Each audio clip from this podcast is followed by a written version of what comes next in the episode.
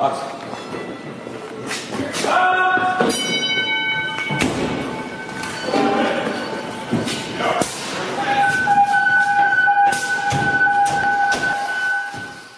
to the Student of the Game Fire podcast with your host, Danny B. Today's guest is Daniel Sundahl. Daniel is a firefighter paramedic in Western Alberta, Canada, and has been for the past 20 years. Daniel is well known for his art illustrations for the EMS slash paramedic field, where I have dubbed him the Paul Combs of EMS. Daniel has a strong passion for mental health for first responders and believes a lot more can be done for the men and women in our field. With that being said, Mr. Daniel Sundahl. All right. Hi, my name is Dan Sundahl. I am a full time paramedic firefighter in Western Canada in Alberta. And I uh, started doing the artwork uh, when I was first diagnosed with PTSD in 2014. And the artwork uh, was part of my therapy as suggested from my psychologist, which I thought was a horrible idea because that means I have to think about stuff. But he was right. And then uh, when I started creating those images to help process and purge these emotions and feelings I had from a long career on the ambulance and an engine fire truck, um, I realized that many of my peers would look at the images and attach their own experiences to it. And because of that that really validated me and really changed my life. And it really made me aware that you know i'm not alone in how i'm feeling. And it's given me the opportunity like this danny to be on your show because now i get to speak with many of my peers from around the world. Right. and we get to discuss about this stuff. So yeah it's really cool. Yeah, no, no. I, I, like I said, I think it's awesome. Um, I appreciate you um, actually contacting me back, and it's pretty cool that I'm actually talking to a firefighter medic from Canada. Mhm. I, I don't, I don't know anybody from Canada, but it's it's pretty cool Well, that I'm able to you do like do an now. international episode. that's right well you know you know you know one of us now and yeah, we're, we're no different we're all the same right, right, right. Yeah. Um, so I do have a question. Um, Sure. I so when I saw your artwork, I don't know how I, I don't know. Instagram's weird. It's like if you search something and then you go on your, you search something on Google, you go on Instagram. It's like all of a sudden this is like stuff you want to see. So I always said the phone's always listening, but that's besides the point. yeah that's another that's another topic that's another podcast yeah but when I was going through your artwork, I was like, and and the, this this shouldn't hopefully this should not offend you, but it's like you're the Paul Combs for EMS. Yeah, no, I, I I'm a big fan of Paul Combs. He's a great Okay. guy. Yeah, no, he's I've met him and we've talked and yeah, Okay. really cool. Awesome, I'm a big fan of his awesome. work. Yeah. Okay. Okay. Um. So, how did you like discover your, your talents? That you know, I can I can just sit here and just and draw this. Yeah, well, I I've always been an artistic kid. Uh I guess I was always drew when I was younger and I played guitar and my mother really influenced that in me to really she really encouraged my creativity, which I'm really grateful for. And I was doing photography. All my artwork is photo based. So I, it all starts as a photograph, then I digitally draw and paint on top of that photograph. So at the time, I was doing similar looking images of landscapes and, you know, my bulldogs and that type of stuff, which, you know, I was just doing it for myself. It was just Mhm. a creative outlet for myself. And when my psychologist recommended that I utilize that creative part to process the trauma I had, and now I understand the science behind it. But at the time, I thought it was a horrible idea. like that means I have to think about it. I'm like, I went to my psychologist. I'm like, look, just give me a pill so Uh-huh. I can be better, so I can go back to work. That's what kind of what I wanted. right. I didn't want to do the work to get it done. And Okay. he goes, Yeah, Dan, it doesn't really work that way. So he recognized that I had these, he asked what some of my hobbies were, and, and he recognized that as a potential way to help me process and purge these emotions and feelings I was having. And yeah, he was totally right.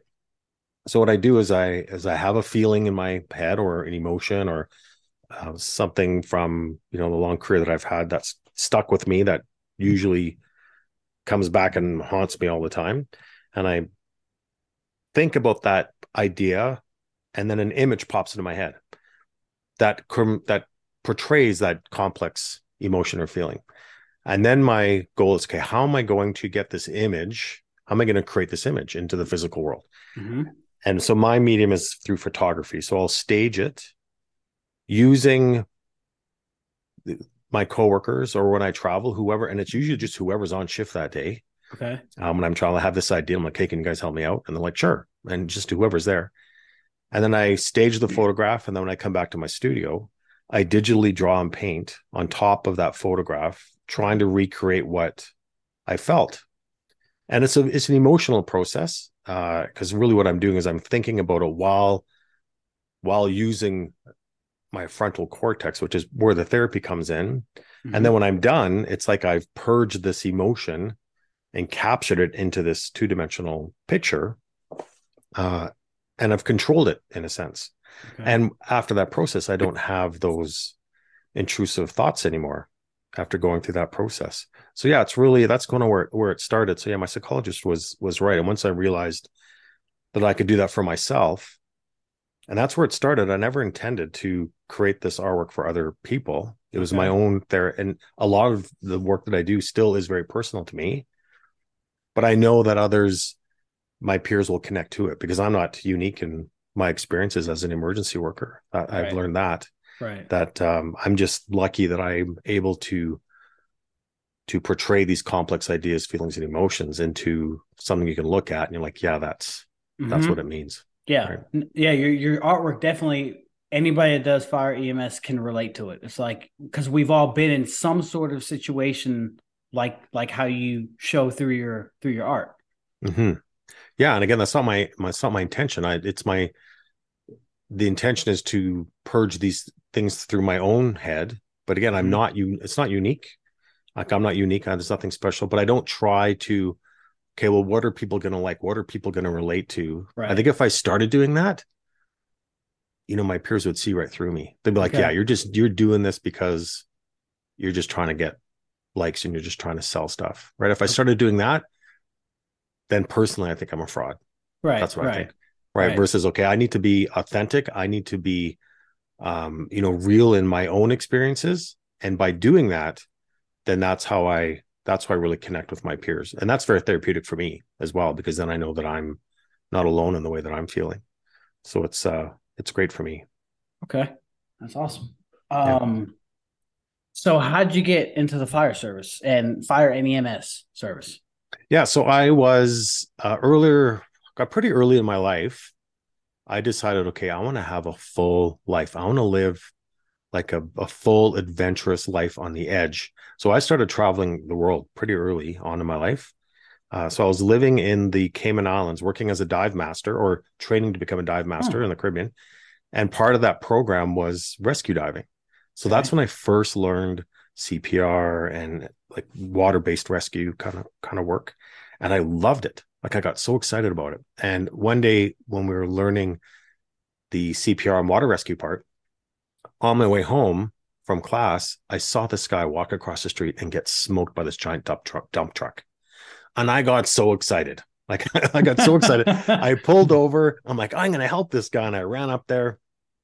And this poor guy was like folded in half, and his foot was by his face, and he was gurgling blood. I had no idea what to do because they didn't teach us that in right. dive rescue class. Right. But I was so excited, and uh, and then the paramedics showed up and unfolded the guy and took him off to the hospital. But I thought, man, that's where other people would be horrified. I got right. super excited. Right. So then then my brother said, you know, you should be a paramedic. I'm like, hey, yeah, that's that would really fulfill my need or my desire to live a fulfilling life and you know it hasn't certainly hasn't disappointed right i i after 20 years i still um you know there's still things that i would go to work and i would never see mm-hmm. you know mm-hmm. i'd be surprised every day which which really is living in my definition really living a full experienced life on the edge which mm-hmm. i which is what i really wanted so that's kind of how i got started or the idea of being an emergency worker kind of came into my head and then um i became an emt so at that time our levels were uh, EMR, EMT, and paramedic, and now we're advanced care and primary care paramedics. And I know it's different everywhere everywhere you go, but right. So I became an EMT, uh, and then became an English teacher and traveled the world being an English teacher in Indonesia and Mexico and Egypt.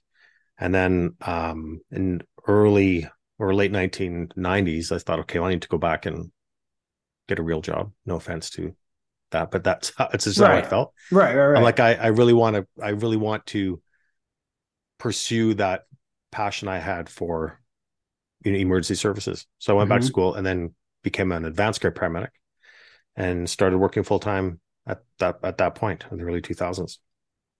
And I'd been I'd been doing that ever since. Okay.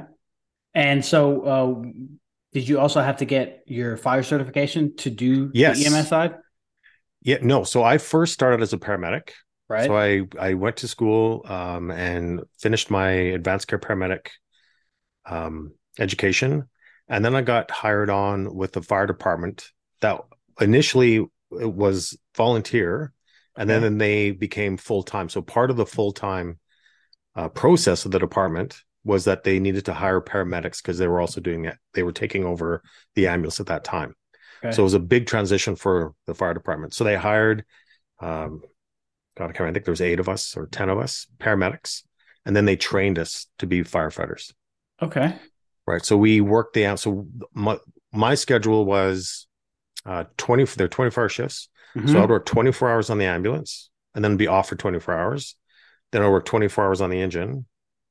And then I'd be off for five days. It's a great schedule. wow. 20 25, 24 hours on the ambulance was a little bit rough. Right. Yes. but we only did it four times a month sometimes five times a month right it was only every eight days which was um which was great and uh, and we always had lots of recovery so i'm a big fan of the 24 hour shifts i know that's a bit controversial and i think it really depends on the call volume whether or not it's going to Uh-huh. be effective for you right but um Uh-huh. I, we i really enjoyed it and a lot of us really did in my department so during that those initial years we still had the volunteer component of of suppression and rescue firefighting side so we were um, a combined service. We had full time paramedics, which is what we did, and then we still had the volunteer firefighters that would come in. And actually, we still had that composite model. We still do that. So we do have uh, a larger. We've grown quite a bit uh, since then. right. Um, but now, in order, if you want to work full time in our department, you first need to become at least uh, primary care paramedic or EMT to get hired Okay. full time Okay. and then the department will do all your fire training and even educate you up to the advanced care paramedic level. okay. Wow. Yeah. Yeah. That's that's neat. So you said 24 on the ambulance and then 24 off. You Mhm. go back for 24. You're on the engine, and then you're off for five days. Yeah. So if we took one tour off, we're off for like two weeks. It was great. And how That's many a great- shifts? Well, we do well, that would be that's an that's an eight day cycle. So it's it's this follows the same cycle as as four on, four off. But we only did instead of splitting up those two days. So that it's an eight day block. Okay. Right. So we do one day on, one day off, one day on, then five days off for an eight day cycle. Okay. Okay. All right. But uh, did you have like some places call them pl- platoons? Or Oh, okay. Oh, yeah. For platoons. Yeah. So we had four platoons. Yeah. Right. four. shifts. Gotcha. Yeah. So we had Gotcha. four platoons. yeah. Okay. Okay. Like, yeah, I could say mean. that's that's yeah. So like I know majority of the departments in in, in the in the United States they do uh, 2448 uh Mm-hmm. and there's a big debate. I can say that there was a big debate and issue in my department where you know guys were like I'm not doing this. I'm not working 2 days straight. And then you talk to some people who used to work the 2448 and now do the 4896 and they're like they love it but I, I really believe, like you said, it, it is all dependent on your call volume. Call volume. Yeah. And then you know how, Dan, you know how hard it is to any change in the fire service. Yes. Holy smokes. Right. Yeah. Any change, even if you think it's for the good, like it's uh like do not change things that we are used to because we were Right. going to resist it. Right. right but we we initially in my department we initially went we were on um 48 on so when we went we were at 48 on and then four off then we moved to to the 24 on 24 off so when we went from a 48 hour shift which our call volume at that time was pretty low okay. you know almost 48 hours we'd only do you know maybe six or seven calls and now Okay. and that 24 hour shift we'll do 10 or 12 calls in 24 hours um so going from a 48 hour shift to 24 hour shift was great. We're like wow Uh-huh. this is nothing. Uh-huh. but if you're going from like a 10 hour shift to 24 well man that's a big that's right, that's a hard pill to swallow right? Right, right, Um, but to have those extra days off it sure is nice.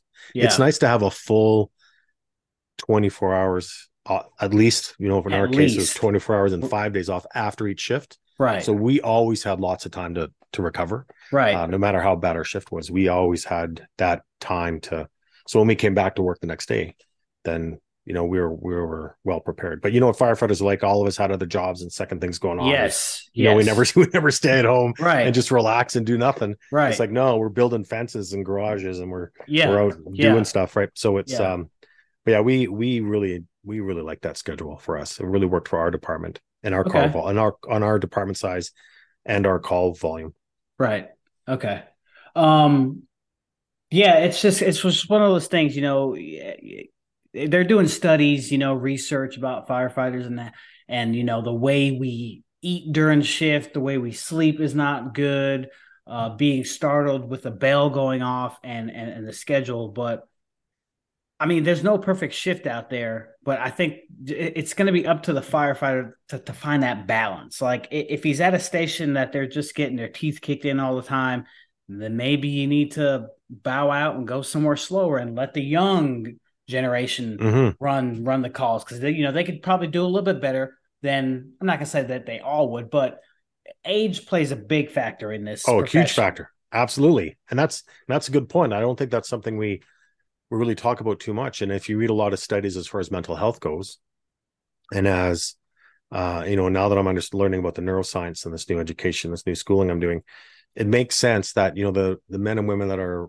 that are more advanced in their careers, you know, we've our pots are full. Like we've we have our neuroplasticity and our neural pathways from years and years and years and years and years Mhm. of doing this type of work um you know we leaves a toll on us and that's just a normal biological and not the same on everybody some Right. people are a lot more resilient to it than others so that's you know that's totally fine but there's a lot of studies that show that that you know if people that that are more advanced in their careers are more susceptible to getting you know post-traumatic stress disorder which makes Mhm. total sense to me Mhm. so yeah, it would be it would make sense if you have the the capacity in your department, if you're a larger department where you can move people around, Mhm. then which is really why I like the fire department was and I think most services are, you know, when you start, you work on the ambulance for, you know, as you to kind of get cut your teeth a bit, which is a good place to cut your teeth. And this Right. is how things are. And then as you advance in your career, then you can go into the engine and maybe retire in the engine or whatever career path you're going to do, whatever options you have Uh-huh. then I think there there's there's good diversity there for uh, for firefighters um, where you have some options in larger departments. And if the organization can recognize that, Mhm. that's and unfortunately, um, in my experience with because I've I'm lucky enough that I was able I'm able to speak with thousands of firefighters and paramedics from around the world. That you know the ones that are most successful are the organizations that recognize that in their employees where Right. it's like, okay, well, Dan's been a firefighter for 20 years. You know, let's, if he, next time we do some shifts, you know, let's ask him if he wants to eh, do more engine shifts than ambulance shifts. Right. Or maybe if he, if he feels that he wants to be full time, you know, operator engineer, then let's give him that opportunity. He's done his time. Mhm. Mhm. Recognizing that, look, we can't have the same expectations from Dan who's been doing this for 20 years. Um, even though they say, well, you know, they should have the same expectations, and sure, but the reality is, um, like you said, leave it to the young guys to do the the stuff that's that they want to do, Right. um, because they're going to be better at it, Right. right? So they're, and then of course the experienced guys that have all that have the knowledge, they're going to have great benefits to the department in other ways. Right. So instead of looking at firefighters just as a number, you know, just to fill a seat, it's about putting the human back into human resources, right? So it's Mhm. not just okay, well, you're a butt in the seat, you know, do your job. And if you don't like it and you quit, then we'll just fill you Right. with another spot. Right. Right. And unfortunately, I see that a lot, and I think, Uh, and I'm and I'm told that a lot. It. But Yep. I I think I think more um I think smarter resourcing of employees would be to to use our benefit use our advantage use the advantages of experienced firefighters put them in you know leadership roles or education or put them in positions where you can utilize their experience um, and then also utilize the advantages of of newer younger recruits that are coming in right. that you know you can work them to like they will not stop like Mhm. they will just go forever and ever and ever um, and there's an advantage to that so Mhm. i think that an organization or management team that can recognize those strengths individual strengths instead of just putting us all as numbers and filling seats, then I think that's advantageous to everybody, mm-hmm. to the firefighters, to the organization, and to the citizens that we serve. No, absolutely. Right. Absolutely. Yeah. I mean, that's it's it's a big problem going on throughout the United States of all right, we don't really have the personnel, uh, uh, which my department's fortunate we haven't they we they haven't had to do that to us, but a mandatory overtime. Um, yeah. All right, we can't fill these positions, or when they do, it's like we just we, we need people in the seats. we don't yeah. care about their their technical background and things like that. So I think all that combined is definitely hurting the fire service for sure. And yeah, and that, side. Yeah, and I see that, and I see that around the world. I see that everywhere. Like that's mm-hmm. happening. That's happening all over. So for management that's trying to and operations that's trying to, you know, keep trucks on the road, mm-hmm. then yeah, they're like, hey, we we we don't have the resources to be picky and and manage people. Like we just need someone in the seat so that we can send people to these emergencies. Like right. that's they're kind of scrambling. Right. So yeah, it's and I think COVID has has a lot to do with that. Right? A lot of people left uh, the the profession during COVID times and just didn't come back. Yep. So yeah, so there's a big there's a big shortage for sure. I mean, it's it's crazy because like you you think about all right, COVID happened, everybody was like, okay, stay home, whatever. And then slowly, little by little, everybody started coming back out. But like I could tell you for the fire service world and EMS too, like uh apparatus manufacturers, like it takes they're telling people now 41 months to get your engine once you order it. Something yeah. that used to be a year or less has now turned into two plus years. Yeah. And the, the, the price of these apparatus have gone through the roof. And it's like, what happened? It's yeah. just and, and not not just fire and EMS, restaurants, uh, businesses, like it's like nobody wants to work anymore. It's kind of yeah. crazy. I know everyone's working from home. Right. Right. And I, I don't know what it was like at your department. I also have a question for you. When when everyone was told during COVID, like not to go out and go and you know, don't go to the hospital, our call volume went down. Yes, ours did too. Right. And we right. loved it. We're like, oh, this is great. Right. Right. like, our call, well, I I was thinking that, you know, as an experienced guy, I'm like, okay, uh-huh. I've done I've done my calls. Like I'm I I don't want to have the crazy calls anymore. Right. So I loved it. Personally, I loved it. But right. uh, you know, some of the other younger people in our department were like, oh man, this sucks. I haven't done any good calls lately. And I'm right. I'm like, yeah, this is great. That's great. But yes, I, I, I was yeah. right. but it's uh it's funny. Yeah, that's good to know that that was kind of a universal thing that that yeah. happened. But you know, it didn't last very. It didn't last long. No. And, and then of course, when no, we did get the call, like when we knew we got the call, we're like, okay, if we're getting called to do this, it's going to be. Well, it depends on what your perspective is. It's either going to be a good call or it's going to be like, yeah, this is a, isn't going to be a good call. Right. Right. So, um, yeah, it was a very interesting. It was an interesting time, that's for sure. I and I, worker. I kind of feel like now that things are, I guess, if you want to say back to normal, I feel like the call volume has increased. Yes. Before COVID, like it's like, what has now happened? Yeah, now they're making up for that for the slowdown. They're right. They're making up right. for lost time. Yeah, I yeah I know, and that's that's leaving it. That's a huge stressor. Yes, and, that, and that's time. causing a lot of people to leave too, mm-hmm. because they're like, oh man, I don't. um and I think that is, um, you know, there's a lot I think that can be done for that. Uh, is to because it happened so fast and it was just kind of really caught everyone off guard. But I think to um, to have increased resources and support resources for emergency workers that are li- working. We can't control the call volume. No. There's nothing we could do, but right. we can control the environments that we work in. Right. Right. And I think, and that's kind of my passion is to, is to promote trauma informed workplaces where it's easier for us to to manage this increased volume and these increased stresses that we have as emergency workers. Mm-hmm. Okay. Uh, so what keeps you, or what you, you, did say before we before we started, you're you're almost there, getting ready to retire. But what keeps you personally invested to stay positive and continue loving what you do? Yeah, that's a great question, and and I get asked that a lot, and I I hear a lot of senior guys really you know talk down about the profession and they don't encourage people or you have students and they're like oh get it while you can mm-hmm. and you know i'm like i'm i am not like that i am a strong proponent of of emergency services so someone has a desire to become a paramedic or a firefighter or a police officer or ER person or dispatcher. I'm like, do it. Like mm-hmm. if if what you're thinking, what it's going to be like, you won't be disappointed. Mm-hmm. Like it, like it's made, you know, it's not life and death calls all the time. Like right. that's certainly right. not the case. Right. But um, you know, you are for me, it it, it didn't disappoint. Like when I wanted to live my life on the edge and live on the fringe, that's certainly that profession certainly provided that for me. And I, I did this art piece called The Circus, and it's this paramedic, and he's looking into this big circus tent, and he's got his kits, and on the top of the circus it says EMS, and it could say fire, it could say dispatch, because right. it could say anything.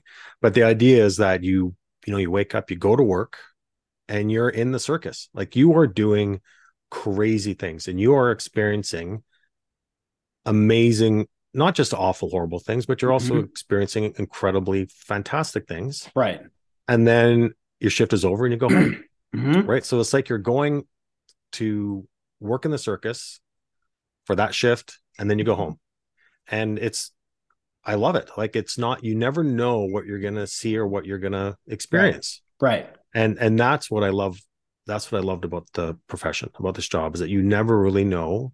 And I still was getting calls, and I'm like, God, I've never seen this before. After uh-huh. 20 years, of course, you get lots of calls like, "Oh, we're going to do another one of these," sure, but right, right. and it's then it's like, wow, I've never, I never experienced this before, and that's great, right? right. I love that. So that's, it's a very dynamic and very exciting job, which I think is why most of us want to get into it, and and it certainly doesn't doesn't disappoint. So I'm I encourage anybody that wants to get into this profession, um, 100% do it. Uh, but of course, be aware of of the you know potential stresses that it's going to have. Mm-hmm. And I think if you're aware and prepare yourself for it, then then I then you'll do great. Right. Right. Okay. Uh, so I, I will say, at least as far as in the United States, you know, we, there's a lot of vacant spots, firefighter applications. Mm-hmm. Hey, we're hiring. And so I thought about it one day. And so where I work, we have a, my, my other firefighter, he's, he's, he's a little bit over a year on. And, you know, he's never really seen like certain things. And, you know, I told him, I'm like, hey, you know, just let you know, just be prepared. You know, we're, we're, we're going to run incidences with children, with babies, some bad wrecks, you know, some potentially fatal fires, and just kind of be prepared. And then something clicked in my head like, you know what? Every time you scroll through Facebook or Instagram or whatever you use, you see like, you know, the we're hiring ads. This is your salary, this is the shift, these are the benefits, uh, your longevity, but nobody really tells the individual, but this is this is the stuff that we're not telling you you're gonna see. So I started, I, I did a PowerPoint for my department where, and I presented to my training chief. And pretty much what I wanted to do was anybody that we hire, okay, congratulations, you made it through, you're hired, you're a firefighter. But this is what this job also entails, and that you don't know, where the stresses of what you see can potentially affect your family life, your marriage, mm-hmm. the schedule, um, you're going to miss things when you're on shift because you have to be at work. It's not one of those jobs where, yeah, you can call out sick, but you, usually legitimately have to be sick. You know, yeah. you know, because you don't want to leave your fellow man short scrambling to find people to work. Mm-hmm. And um, uh, pretty much where I was going with that is, um, I feel like the American Fire Service is doing a disservice to people that are attracted to the fire department but don't really know because a lot of people don't really know what we do. They see it on tv it looks cool but like there is a a, a side where you know it's still kind of like the doors halfway open where we're talking about it but not everybody wants to talk about the mental health aspect of it. Yeah. Yeah you're totally right and i think it's congratulations good for you for doing that for your department taking that initiative. That's great.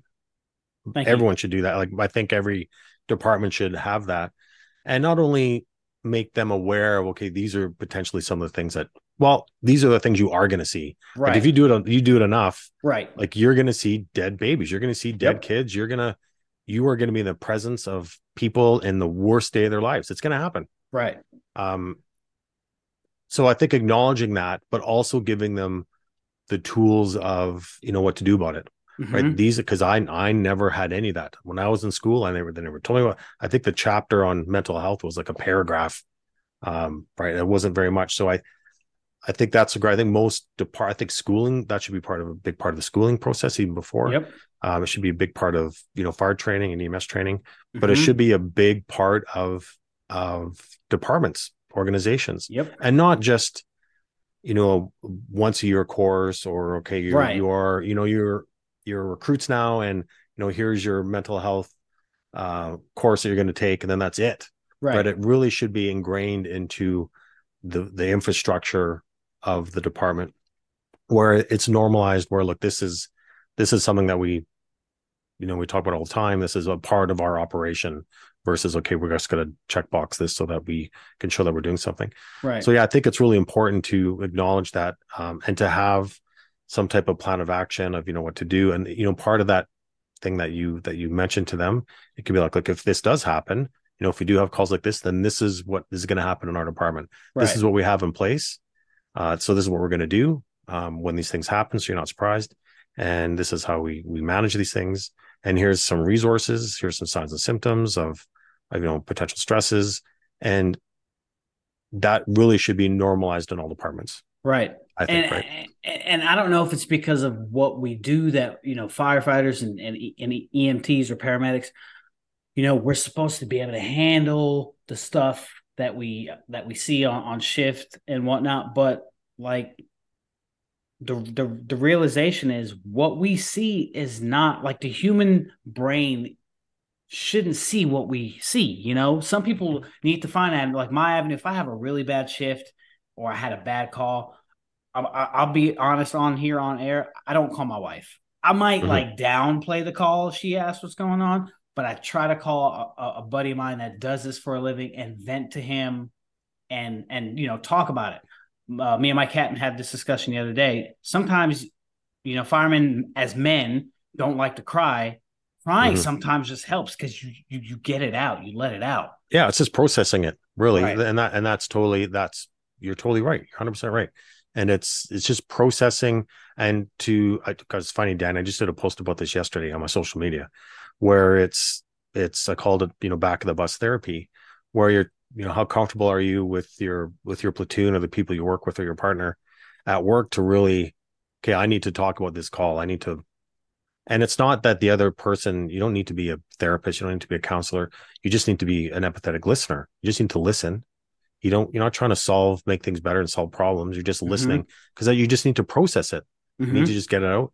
And if that involves you know processing and feeling those emotions then do it right? Then and if you feel comfortable enough in an environment to do that. Unfortunately many organizations that is stigmatized right? Yep. and i and i so a lot of people don't feel safe doing that. And if you don't Mhm. feel safe you know coming forward or if you don't feel safe um you know expressing those things then by definition that is a psychologically unhealthy work environment. And uh you know i think we have a long ways to go for that. Oh absolutely. Um, yes.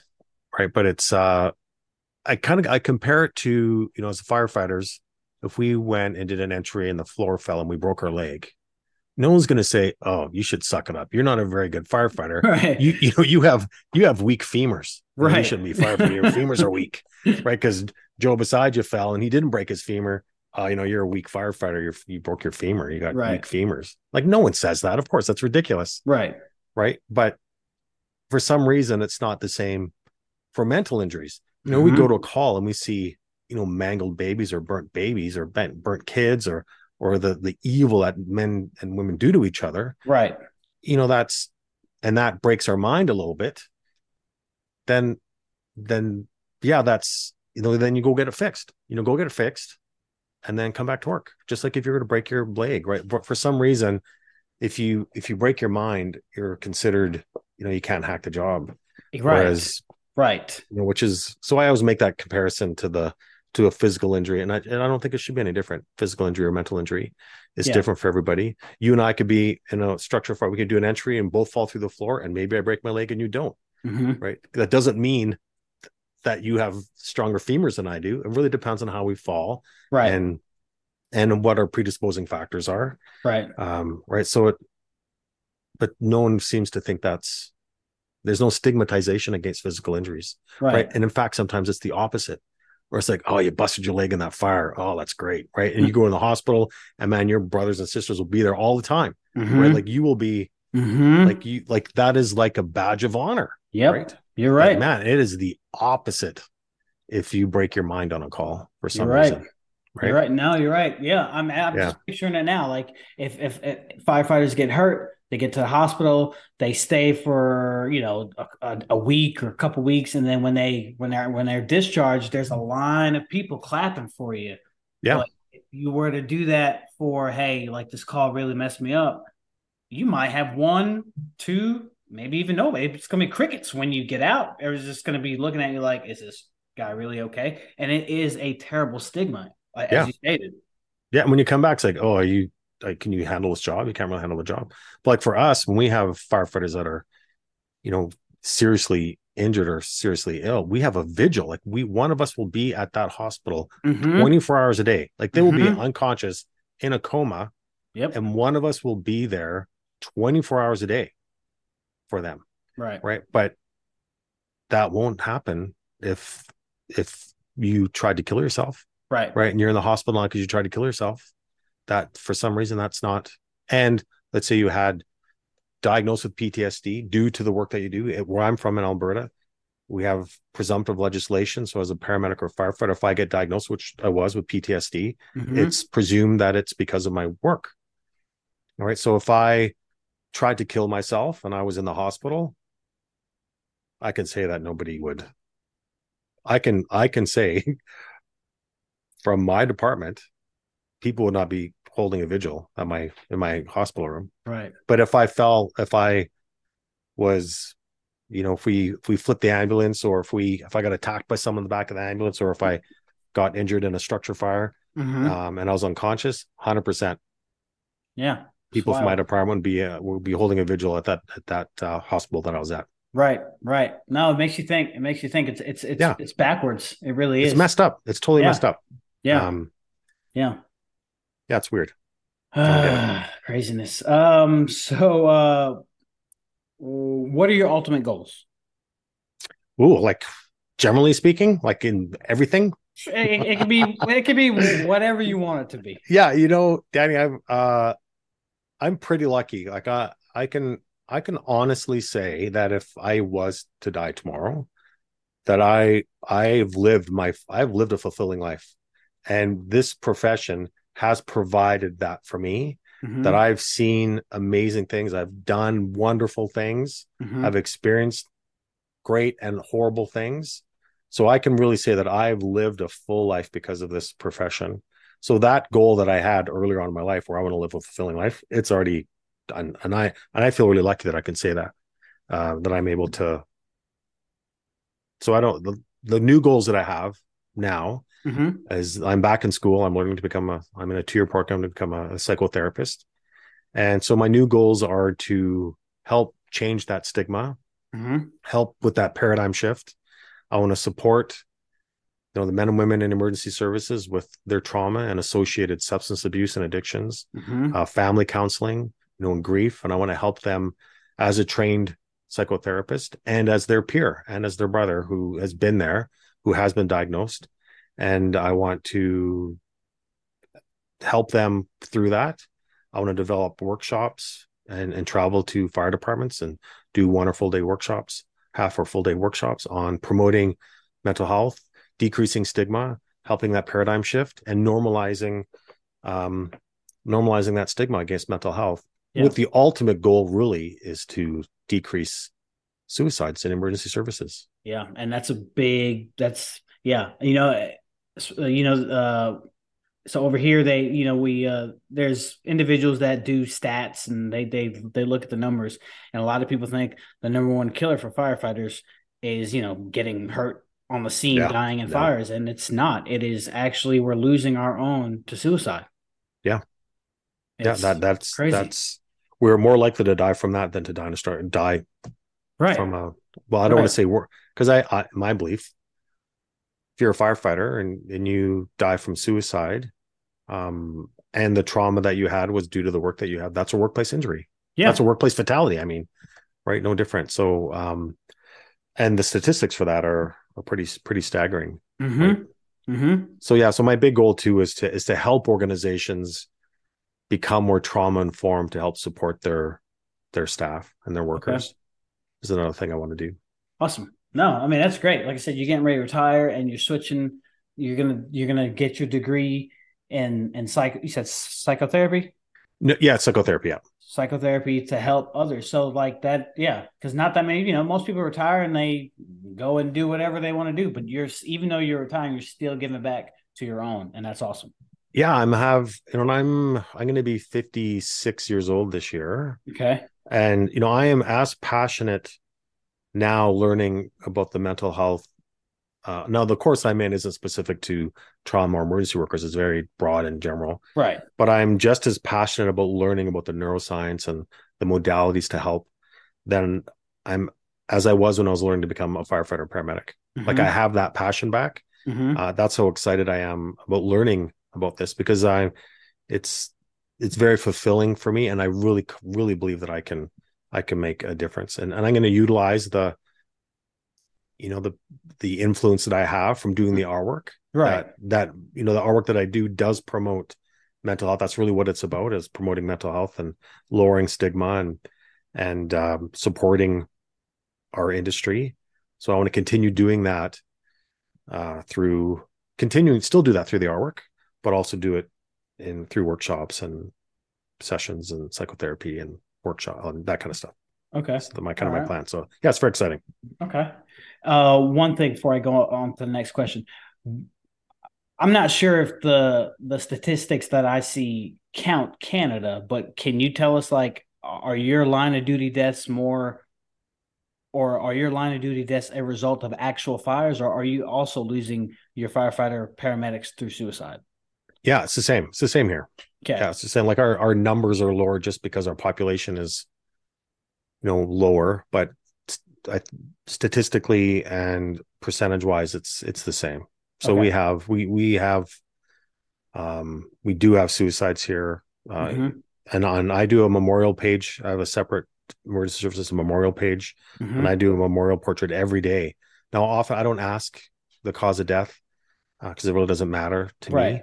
Right. But if they are, if you're an emergency worker, current or past, retired, and you died from whatever reason, I'm going to do a portrait for you for nothing, and I'm going to put on my page so that people can um, see that. And but often they do let me know, and Mhm. a lot of them are suicides. And it's not just in Canada; this is global. Okay. But many of them are are from suicide. Okay. So it's um, yeah, it's really it's really scary, and I think a lot of those could be preventable because often the cause of those stresses aren't from the calls that we go on. hmm A lot of the stresses that emergency workers have that cause that trauma is from workplace environments like non like n- traumatic workplace environments or non-traumatically informed work or toxic work environments. Hmm and that's something that we can change. Like that is a thing that we can alter. And you know there's a, thing called um, sanctuary trauma. So sanctuary trauma is when you have that initial trauma and then you come to a place where you are expecting to have support but you receive more trauma. That secondary trauma or that sanctuary trauma where you think it's going to be your sanctuary is a better predictor of long-term disability than that primary trauma.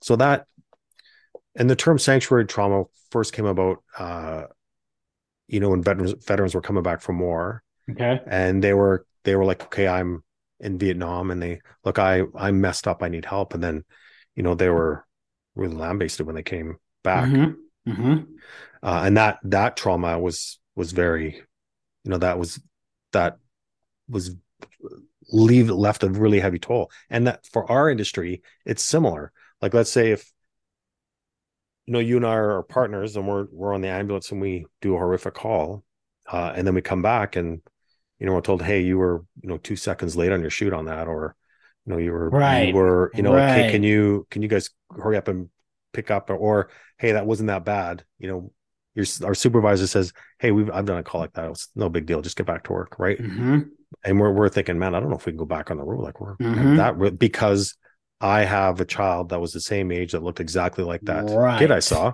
Right. Um, or there's that stigma of like, look, okay, if you can't hack it, then then you're Probably need we're to. gonna we're gonna remove you from like our our leadership program, or Mhm, we're going to in some cases you're gonna get fired. mhm. But so that secondary trauma, that sanctuary trauma, like those are things that are manageable. Like those are those are controllable stressors. Like those are things that we can manage. So let's say if we're in a trauma informed work environment and you and I go do that same call, then that call will automatically be flagged as okay, this is a halo call, a high acuity, low occurrence call. Mhm. Now, there's children, uh, pediatric fatalities involved. So then there's um, automatically something's going to happen, right? Automatically there's uh, some whatever the department decides on, with the help of someone that's trained in how to deal with these things Awesome. on an individual basis, and everyone knows, okay, well, this is what's going to happen. Or let's say we have there's a peer support team or, or there's a part of the human resources department that will track these calls. So they're like, hey, Danny's done, you know, four pediatric suicides in the last month. We really need to Mhm. check in on him. Mhm, mhm. Right. So versus, oh God, Danny killed himself. We're so shocked and surprised. It's like, hey, look at these calls he's done in the last week. Right. Like we should have really and we as firefighters, we check and document every single call we go on, right? Except, yep. like everything. you it's are like, so right. Like what time do we the call come in? What Mhm. time did the wheels start rolling? You know, who was on that truck? What Yep. did we do? What like everything is time stamped. And there's a sheet for all of that, Yep. right? But it would be so it would be simple to if you have those, okay, what are we going to determine to be the high acuity low occurrence calls, or what are we going to determine to be halo calls? And let's say that call we went on was a halo call, then that's tracked. Okay, who's on that truck? What happened? Um, and there's a log for that, just like anything else. Right. It's like, hey, Dan, you've intubated this many people this year. You've gone into this many, you've done this many entries, you've done this many vehicle um, extrications this year. You know, you've done this is how many halo calls you've done. Mhm. It's like, and you know, there's many of us that have like sometimes you go on a call and it's like, yeah, you just you just get shit calls all the time. And there's other people that get nothing, right? Right. Right. So that could be easily tracked where it's like, hey, yeah, Dan's Dan's had a lot of really scary calls lately. Uh, we need to just check in on him. Nine times out of ten, I'm gonna be like, yeah, no, I'm fine. Stop bothering me. right. But subconsciously, I'm like, hey, the department is watching out for me. Right.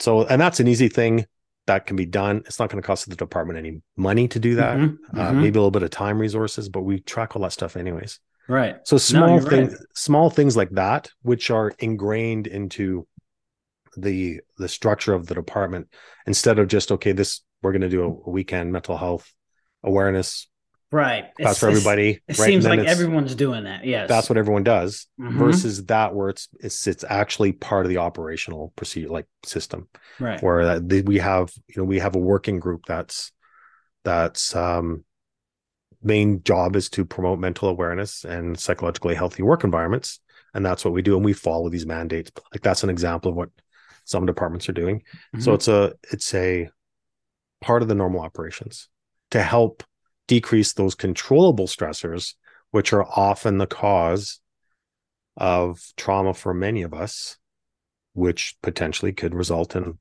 death by suicide Yeah. No, I definitely think you hit it on the nail with that because you're right. Um, though you're right with we we we keep records on everything we do from calls, hydrants, building inspections, public uh you know community outreach, all that stuff, but we don't really have a program necessarily that'll track, hey, such and such was on like six calls this year that were pretty terrible. We need to check in on them. I mean, I agree with that because I can say uh, I've I've been on some bad calls, which you know definitely ruins the mood. It's it stinks, but I keep in the back of my head, I didn't cause this. I'm here to help mitigate it, but it still sucks. But Yeah. I will say, once I got married, and I we have we have me and my wife we have a daughter. Mhm. Like kid calls now, I look at it so much differently right because I can picture myself being that parent in regards to that kid, and it's it, it definitely and I, and I, that's what I tell um I told the the people that I've taken my I've shown my PowerPoint to. I was like, it might not bother you now, but when you have a kid or some sort of uh some something happens within your life that you can relate to on that call, it's it's you're gonna see it differently. You're gonna look at it Yeah. And that's why I also think it's important for organizations not to just do like a blanket. Okay, well, if you guys went on this call, then you are automatically going to be off the car. You're automatically going to, you know, we're also you're done for the rest of your shift. Because let's say you and I are working together, and you know we go to a call where you know it's, they're exactly like your daughter. It's going to affect you differently than it's going to affect me. So I might be no, I'm totally good. Let's keep working. Mm-hmm. And you're like, no, man, I I can't. This this call, I need to go hug my daughter. Right. Um, so it really needs to be individualized, and and there is a way to do that. Mhm. Like there is a process to because you also can't say, okay, well, what do you want to do? Do you want to go off shift? So even in your like in most cases, like I don't I don't know you, but in most cases, if you ask a firefighter, hey, after this call, do you want to go home? They're not going to say yes. Like they're going to say like, no, I'm going to stay because I'm, I'm tough. and I stay. can I can right. deal with it like because I don't want to I don't want to look sh- weak. I don't want to look weak Mhm. right versus hey you know you're you know we're going to keep you off the car for this amount of time or so or whatever Right. but there should be some type of policy in place for that and there's a lot of organizations and a lot of things that that organizations can or a lot of resources that organizations can use for that Mhm. um but at least if there's something in place it's better than nothing right and w- the worst case scenario would be uh hey danny i know you guys went on that call where that you know that girl died that looked and was exactly like your daughter but we need you guys to get back on the uh, Right. on the road you know clean up your ambulance and Mhm. get ready to go back on the road because you know we have a, something else you guys need to we have like a, a wait and return Right. knee transfer to go on right Mhm. and you're like man i need to process this Mhm. but I don't want to. I don't want to look weak. I don't want to. But again, it's no different than, hey, Danny, I know that uh, that structure fire you broke your femur, but can you just uh, walk it off? And we have another. we have another. Uh, we have another alarms call. If you can yeah. just kind of walk off that broken femur and uh, Right. let's get back to work. Right, Right. right. Okay. Uh in in in your opinion, what do you think what key elements or factors do you think anybody that's looking to come into this profession need in order to I don't want to say survive, but in order to be a good either firefighter or paramedic to their peers? Uh, you need to have passion for the job. You need to love the job. Um, you need to be. I think you need to be aware, have a realistic expectation of what's going to happen. Uh, I think a, a certain maturity level is needed. Um, and you have to, if it's, if it's, if you're asking for how, what is needed to be a good peer or good Mhm. coworker, Mm-hmm. then yeah, you need to have some empathy for your and compassion for your, for the people you work with. Right. And unfortunately, that's another thing that I've seen change quite a bit over the past 20 years, Absolutely. right? Where it's, where it's like, no, man, I got your back no matter what. It's like, hey, man, I'm going to stab you in the back to get promoted if I have to. Mhm. Mhm. right so Yep. it's unfortunately that's that's kind of i've seen that happen Yeah. and again not just in my department but in like again i'm lucky that i get to travel around the world and speak to thousands of our peers and this is what i'm told this is what i what i Right. hear Right. is that there's not and again it's not like that everywhere i don't want to say that it's like that Right. Yeah. everywhere like some many of the departments i've been at have been amazing and they've like the it really is a family department and then they really do support and love each other as if they were family Mhm. but there's a lot of departments that used to be like that and aren't like that anymore Yeah. Right Absolutely. so unfortunately that's and that can be you know that's that might be the norm or the culture in, in the department and you're in the Mhm. department that you're in Mhm. but that doesn't mean that you have to be that way right. right? Right. so to to be that way for your peers that you work with um then that's your choice you know you, that that's an individual choice to are you going to be supportive or are you going to stab someone in the back to make them look bad to make you look better hmm sadly that might that pot that that might actually work in some departments to get promoted Oh yeah. and that's what that's Yeah. why people do it Yeah. but uh you know if, if that if you can do that um and you're you can look at yourself in the mirror to be that way then then you probably deserve to be in that department right Right. So- right. i think if uh a good quality emergency work services person is someone that that is empathetic to their coworkers is aware and recognizes the benefits that they that they bring to the department uh, positive reinforcement of of good work that they do instead of negative reinforcement all the time mm-hmm. which again a lot of departments are focus on mm-hmm. um, one of the things that that i did in my department uh, was um, I, I went to like a, a we call it value village which is like a secondhand like you go and you get stuff really really cheap like people right, donate right. yeah Uh, you went on mute.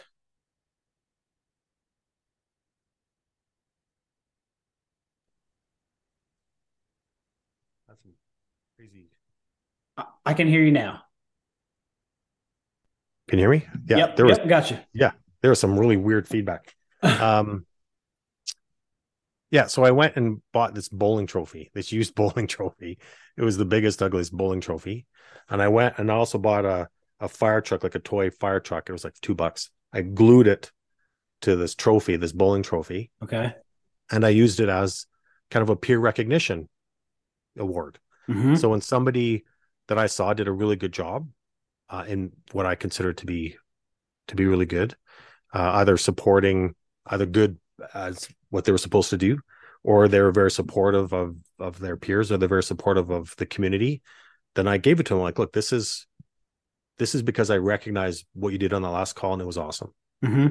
Now, and it, the idea is to pay it forward. So now mm-hmm. they have this trophy, they have this ugly bowling trophy. They have to stick it on their locker. They have to display it on their locker. So I said, there's two rules. You need to display this on your locker so everyone knows that you are the current recipient. And now you need to pay that forward. So you need to look for something that you recognize in your peers that have done a great job. It could be either a call you've done or or or whatever you deem to be um, trophy worthy and then you reward it to them and then that goes on to their locker so the great thing with that is that it's peers supporting peers right so it's it's not management you know giving you an award or which is also fantastic right and, and managers should do that for positive reinforcement but there's nothing to say that we can't do peer-to-peer positive reinforcement as well. And that is something like that trophy cost me four bucks, cost right. me four dollars to do. Right. And people loved it. Like they loved it. Um, and it was kind of it was a I got it was really big. So people knew who the current recipient was because you had to put it on your locker. Mm-hmm. And um and yeah, and it, it worked. It was uh, it was really good initiative and it it kind of increased our morale a little bit in our department. Okay. Um, because we didn't really need it. It was it was us patting each other's backs instead of expecting reinforcement from a job well done from from our supervisors right officer, right? right so that's something you know that that peers can do and it doesn't have to be a trophy it can just be hey right. i recognize that you did an awesome job in that call right uh you know great work right right and yeah, yeah. so sometimes sometimes uh uh, uh a uh, a good job a job well done good job and attaboy whether it's from your from your peers or I mean it's it, it's awesome when it comes from your your administration when they see that it goes a long way. Yeah. Right. And the flips the flip side of that is you know our biggest I think mostly in, like in the fire service where there's you know the platoons are usually are bigger mm-hmm. is the is the fear of not being a contributing member of that team or to letting that team down is a huge fear. It was for me, anyways, and I think that can that's felt for many people. Right. That look when we're gonna we're gonna go do this call, I need to pull my weight mm-hmm. because I don't want people to think that I that I can't do the job because right. their lives depend on me. So I think that that peer to peer relationship um, is really really important. So to to get to hear that from a peer of, you know, someone that's on my platoon, it's like, hey Dan, you did an awesome job on that, on that alarm call we did. Mm-hmm. Like you, that was that was great. Uh, or you know, if you if you're the pump operator, the engineer, and you're the hose guy, you know the water pressure is perfect. Like everything was just the way you wanted it, right? right? Instead of just expecting, okay, that's how it's supposed to be. Right. You know, go back and talk to the engineer. I'm like, hey man, you did not like when I needed the water, man, it was there. Right. And the pressure was great. The pressure right. was perfect. Right. Um, you know, you really helped me do that. Right. Yep. Yep. We never do that because it's just expected. Exactly. Right? I tell you that that's one position I know i am a firm believer that's one position where when everything goes right, you never hear anything. But if yeah. God forbid something goes yeah. wrong, that hose never gets charged or something. Yeah. They're looking for that engineer. Yeah. Or if it's not, you don't have the pressure. Yeah, right. Mm-hmm. And but no one really. And man, that is a stressful. Our department was small enough that we had to rotate through all those depart all those positions. Okay. So one day I'd be the I'd be the pump operator, and you know the next day I'd be the hose man, and uh-huh. so really we all played all roles, right? So it's man, that is a lot of pressure as a pump operator or an engineer. And I guys call them engineers, there, but you know, there's a lot of stuff that's got to be done if you're going to structure fire as an engineer. Like you got to set up a lot, like you are friggin' busy. Yep. And you're doing it by yourself usually. And you're doing it by yourself. And you're mm-hmm. like, man, you got to get water. You can part flowing water, but then you got to get a supply source and you got to get everything working. Right. Because when those guys are in there and they're asking for water, they better friggin' get water. Yeah. Right. So so once all right. that works and the engine sounds good, and you can feel him like, yeah, this is things are going good, mm-hmm. everything's plugged in, all mm-hmm. the levels are good.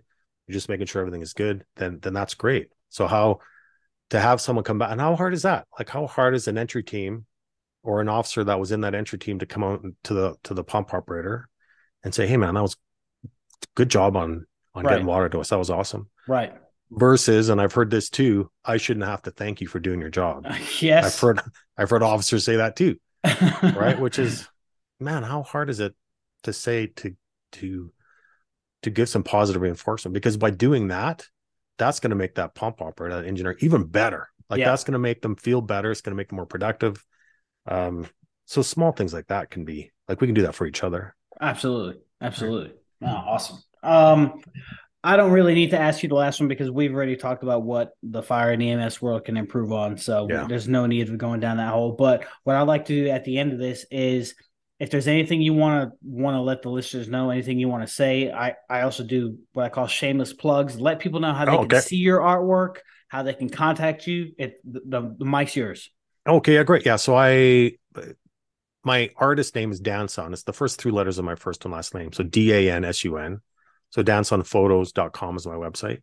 Um, and I'm on all the social media stuff. Now I do have I do a conference every year so I do have a conference coming up in the Rocky Mountains in Canmore this October 22nd, 23rd. And the conference is on post traumatic growth.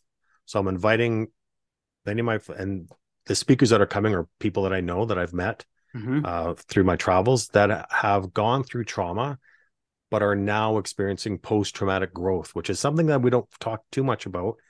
But it's you have that traumatic experience or that long continuous stressors that has now impaired you into trauma. You get the work done and you recover, but it's if the the the how easily you recover is based on your resiliency, but the goal isn't to just re- go back to the way you were, uh, but it's through post traumatic growth by doing the work, you can actually become better than you were before the initial trauma was. And I see that all the time. I'm right. living proof of that. Right. And I recognize that in my peers all the time.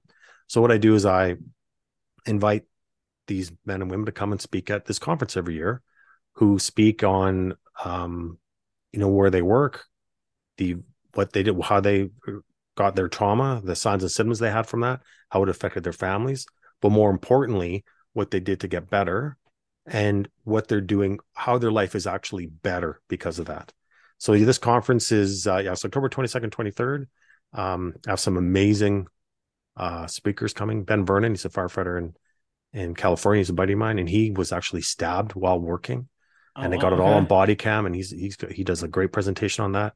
Okay. Um, I have uh, a friend Heather from Las Vegas, who was one of the paramedics involved in the shootings there in October.